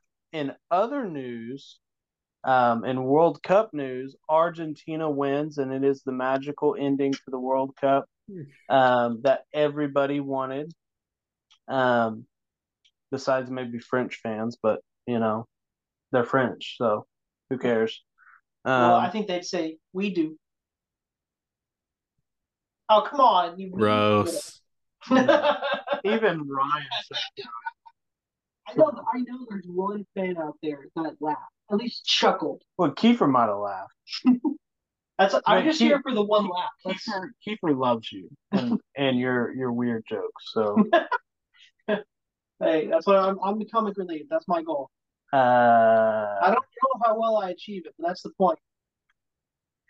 well, Messi goes out with the greatest of all time um, because of his career. Um, winning the World Cup was just the cherry on top. He didn't have to win it to be the greatest of all time, but he definitely submitted himself as the greatest of all time. So um, that was great. One of the best World Cups ever, even though it was Oh. shrouded in controversy. Um, one of the best World Cup finals ever. Yeah. Honestly, I think it may have been the best World Cup final.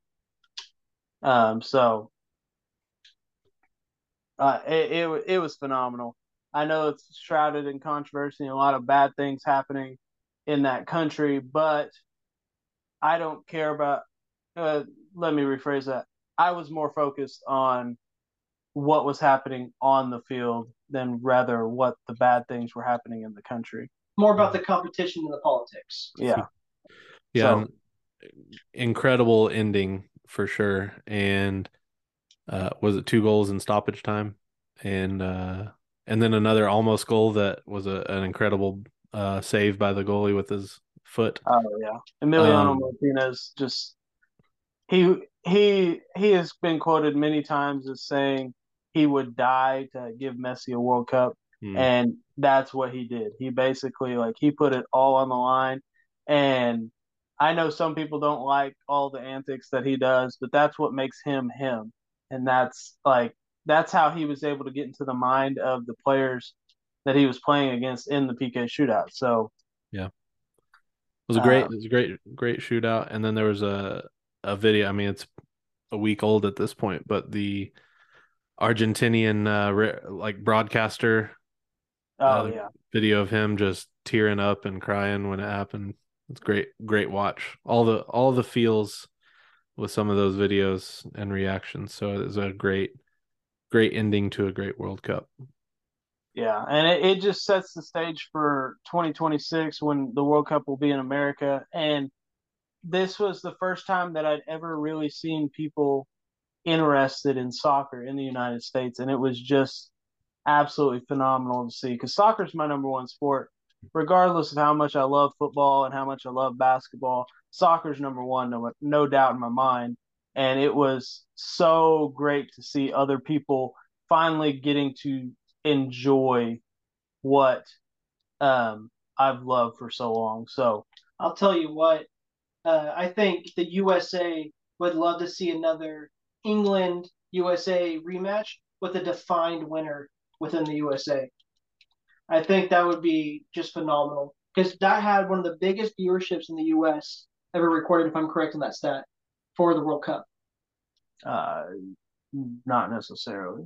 It, it was it was high for a single U.S. match, but the Well, I think for like a US match, yeah.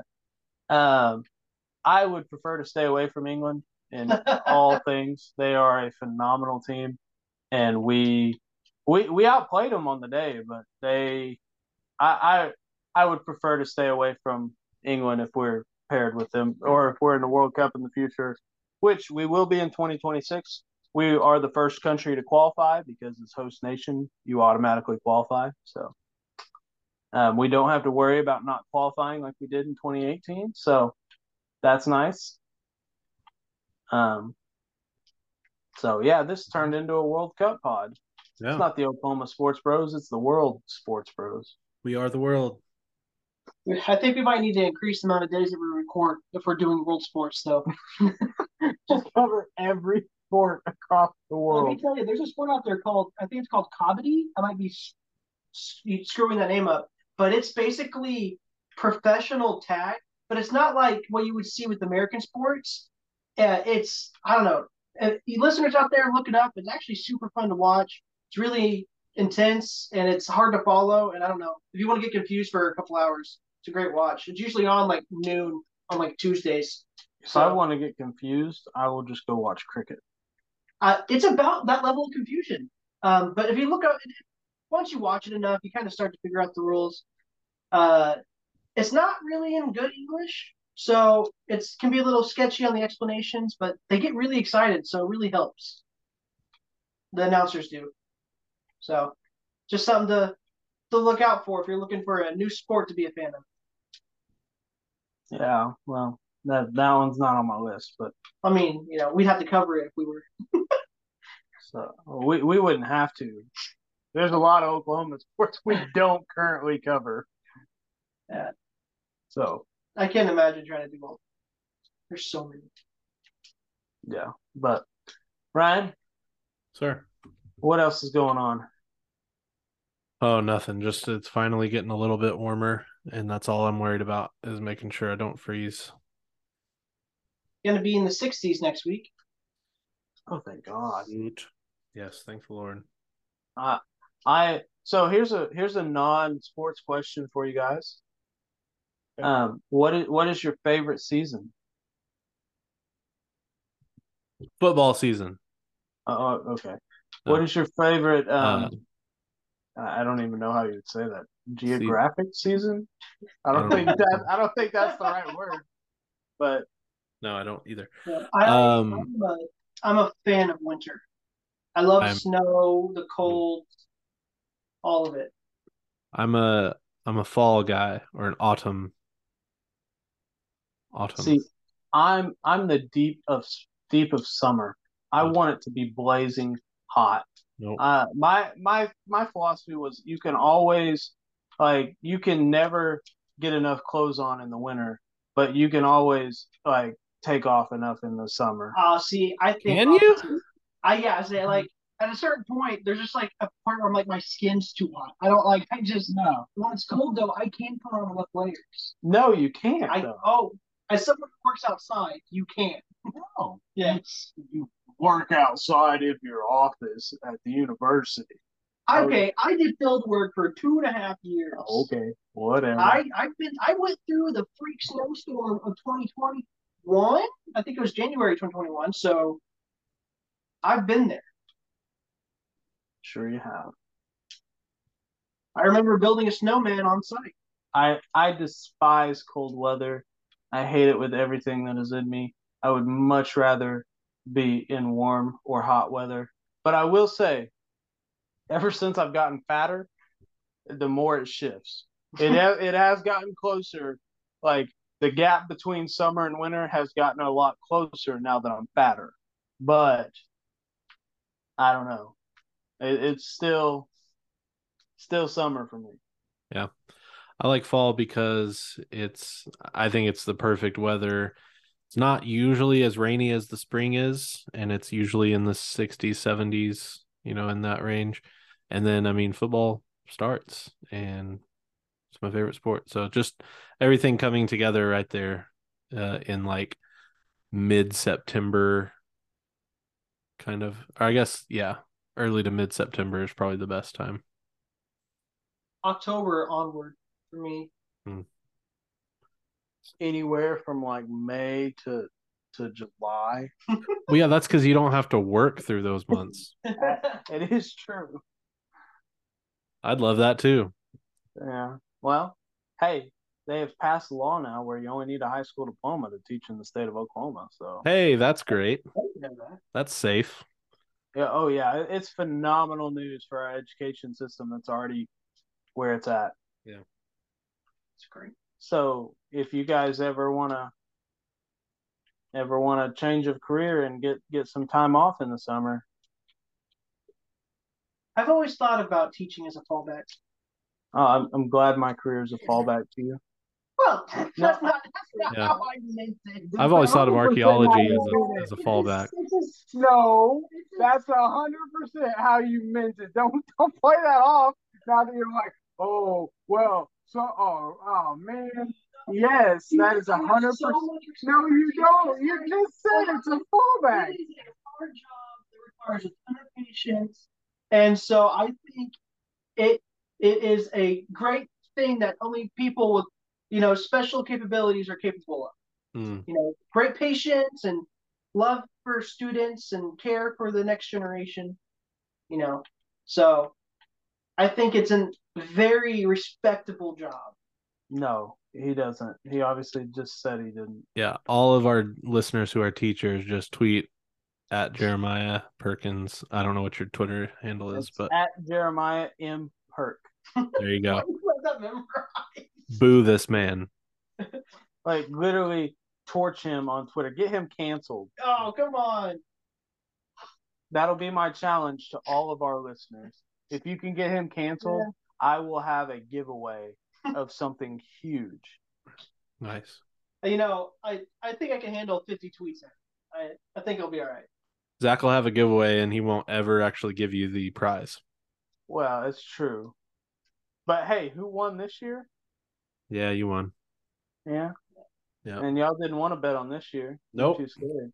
I thought we'd bet at Dr. Pepper again. Quit while I was on top. Well, Ryan, Hmm? I've got some Christmas money if you want to go get some China King. Hmm. I would love to. Give me some honey chicken. Uh, sure. I, I was thinking more of their, their like that buttery cheese crab they have. Sure. Not a crab guy. You're missing out. You're missing out. It's so delicious. I'm not sure you're missing out on their crab because that's kind of sketch, but you know. Mm. I have never gotten sick. I've only gotten sick once from, and I don't know if it was from that crab. changed so quick. Crab, I've crab, never. Because I, I ate all of their sketchy stuff that day, Yeah. so I don't know what it could have been. crab will be my fallback. There you go. That's good. They have cheese stuffed mushrooms. Those are delicious too. I'm not a mushroom guy. Too slimy. Anyway, you guys want to get out of here? I guess. I think. Uh, I think. Yeah, I think that was just a great little. we've kind of exhausted our uh, our talk. And We're- we we're got talking- off topic for a while, Yeah, we're talking just- about China King, so that's great. which is super un- unlike us. Love China. You know? That's what you get for starting us off on a weird note. What? You know, you started us I'm off the on one who started us on this weird tangent too. I asked you what your favorite season was, and it led to this. This is why we don't veer off. Oh, oh, oh, oh, oh, oh, oh, oh, oh. Last thing. Oh you, oh you, oh you. No, no, no. O'Reilly's. Last thing. Uh, when was it? Saturday night. We sat down or laid down to watch Falling for Christmas starring Lindsay Lohan Did you like it? on Netflix. Uh, I uh, 30 minutes in, I fell asleep. so, but before that, about 20 minutes in, I looked over at Lacey and said, Are you enjoying this? Because I was not. And she said, It's pretty cheesy. And it is. It's it's extremely cheesy. Uh if you love those kind of Christmas movies, then I guess you might love it. But It's it's very much like a Hallmark style. yeah it was it was not great acting and it was terrible like the the graphics or effects or whatever it just was not very good and i don't recommend it at all but still love you lindsay She she will always have a special place as a Parent Trap. So yes parent trap all day anyway Yeah. zach have you watched it I've not. okay I don't I did worry. watch something that Perkins likes. I watched uh, a Black Adam, and uh, oh, it was okay. It was good. it's a really good movie. I, I really enjoyed it. Perk Perk likes it so much because of the rocks in it. It Yeah. it was it's a solid movie. It's not it's like if you if you have extra time to watch it, then Mhm. yeah. But otherwise, like it's not something that's going to you're gonna be like, man, I'm really glad I watched that. yeah it's kind of like Yeah, most it- of dc for me i usually get done watching them i'm like okay well at least i know Yeah, it, it was solid. It was good, and I like. I I don't have anything, like, I guess I do have some bad things. There were just long stretches of nothing in it, where you're just, I don't know, like there were long stretches where there's just absolutely nothing going on. Mm. But other than that, the action scenes were okay. The action scenes are what made the movie good. They, they I hope so. It's an action movie. Speaking of long, long sections of scenes with nothing going on, I saw the new Avatar, and it was very similar to that. I heard a lot of people liked it. Yeah, I'm sure a lot of people did. There were, I I will say, the un, like I wasn't a huge Avatar guy from the first one either. There were a lot of great underwater scenes, like the underwater effects and how they filmed all that is incredible and fantastic. But just the story and the the movie itself, there were long stretches of just all right. So that's just that's just me. You might other people may love it. I felt the same way about the first Avatar as well. I've So- heard that you have to rewatch the first one to understand the second one. Uh, maybe that's part of it because I did not rewatch it. So I saw the first Avatar ten years ago or whatever, and I haven't watched it since. So maybe I should have watched it again. I don't know. Did you hear that uh, they record they they pretty much made movie two, three, and I believe four already, Yeah, something like that. so that the actors wouldn't get old. And ha- they said so that they didn't have the uh, Stranger Things effect, where the Mhm. actors were, you know, ten years older, even though the movie takes like place over the course of a year. Yeah, that makes sense. And so they just knocked it all out in one go. Yeah. So I'm hoping that it just becomes like this major cinematic event that becomes amazing. I guess. But so far, I've been fairly unimpressed. Yeah, it was three hours long too, and it didn't need to be. Could have cut it down. Anyway, It's it's kind of I, I like the idea that they're they're playing with longer movies again. I think if done right, a longer movie is great. Oh, I agree uh, with that. I hate longer movies. I have the smallest bladder in the world, so if I go see them in the theater, like there's no chance I'm making it through unless I've had nothing to drink the entire day and I'm completely dehydrated. Like there's no chance I'm making it through the movie. I I can hold my bladder. I'm good. Uh, yeah, if it's done well, a three-hour movie can be good. I mean, obviously, Endgame was incredible at three hours. I'm excited for Dune Part Two coming out uh, next fall. The first one was like two hours and 45 minutes, and it was great. I'm assuming this will be the same. Um, so if it's done well, it, it, I will enjoy it. Just there was a lot of stuff in that movie that like there's like a 15 minute scene, and then at the end of it, this is nothing really came of it. Like nothing really you you don't get from point A to point B. It's just we're back where we were. And it's just like why did we why do we have to do that whole thing? And I'm kind of with you guys. Like if it's done well, um, and you don't notice the time, then I'm like I think long movies are great. But like if I'm sitting in the movie and I'm like starting to feel like, man, it's been a long time, like that. That's when long movies get too long for me. Mm-hmm. Like once I've started, but if you can entertain me enough to where it's not where I don't feel like that, then I don't have a good example off the top of my head. Maybe um, uh, I really like the the newest Batman movie with the Twilight dude. Yeah, Robert it Pattinson. was good.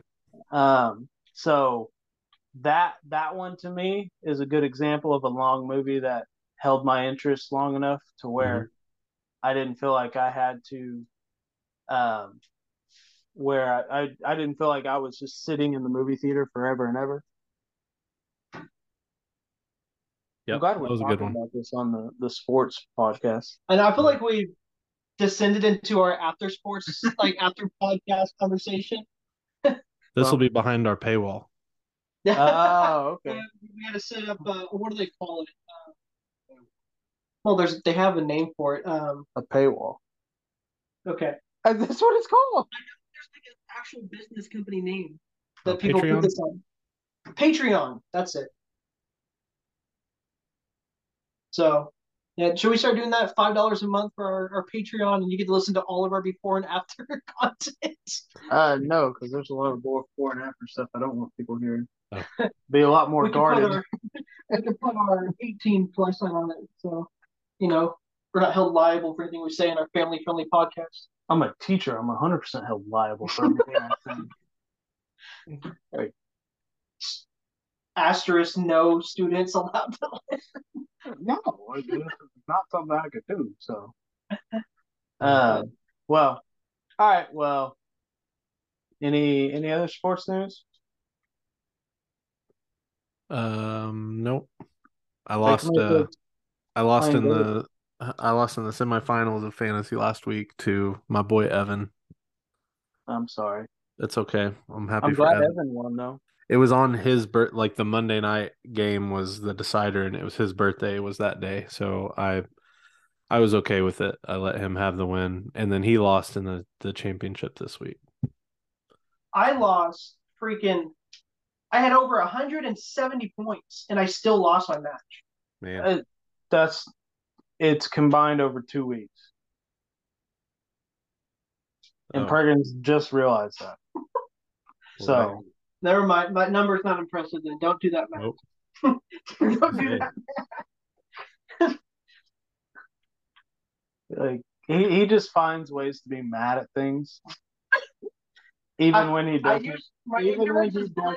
even when he doesn't understand them he finds a way to be mad at it i scored 200 points actually i didn't even score 200 i scored 170 but i still should have won but that's You know, it's fine. It's I I'm going to win my bowl game because I didn't even make the playoffs. Or whatever you would call it. I called it a bowl game. what was the name of your bowl game? Um The Dr. Pepper Bowl Sure. Wasn't in my bowl game. I don't know. You made up the name of my bowl game, so I'm gonna go with the Dirt Bowl. the Dirt Bowl. Well, I would call. No, I, I would say that's the name of the last place game. You weren't in the last place game. You were in the second to last place game. Hmm. The Shovel Bowl. I guess. We'll go. That's it. I was in the Shovel Bowl, I'm glad you made the playoffs, though, Ryan. Way to make us feel bad. Thanks. and and you almost didn't do it, man. Y- You didn't do it, and then you you did it by not doing it. By pure pressure. That is correct. I'm just that good. I wish I was that good. I wish I would have just let the computer auto pick my team. that's the guys who are in the finals. Yeah. The computer obviously knows something. I know. I think that's next season's uh strategy. Just don't show up to the draft. Everybody who didn't show up made the playoffs. Besides one guy who just didn't ever set his lineup. Uh, shout out to that guy He who shall not be named. he didn't listen to the pod. I don't know. It's like it's respectable to not say the name. I didn't say his name. I, I, I didn't say you did. All right, we're done. All Y'all right. have a good night. Uh, Boomer Sooner. Tulsa chant. Go Pokes.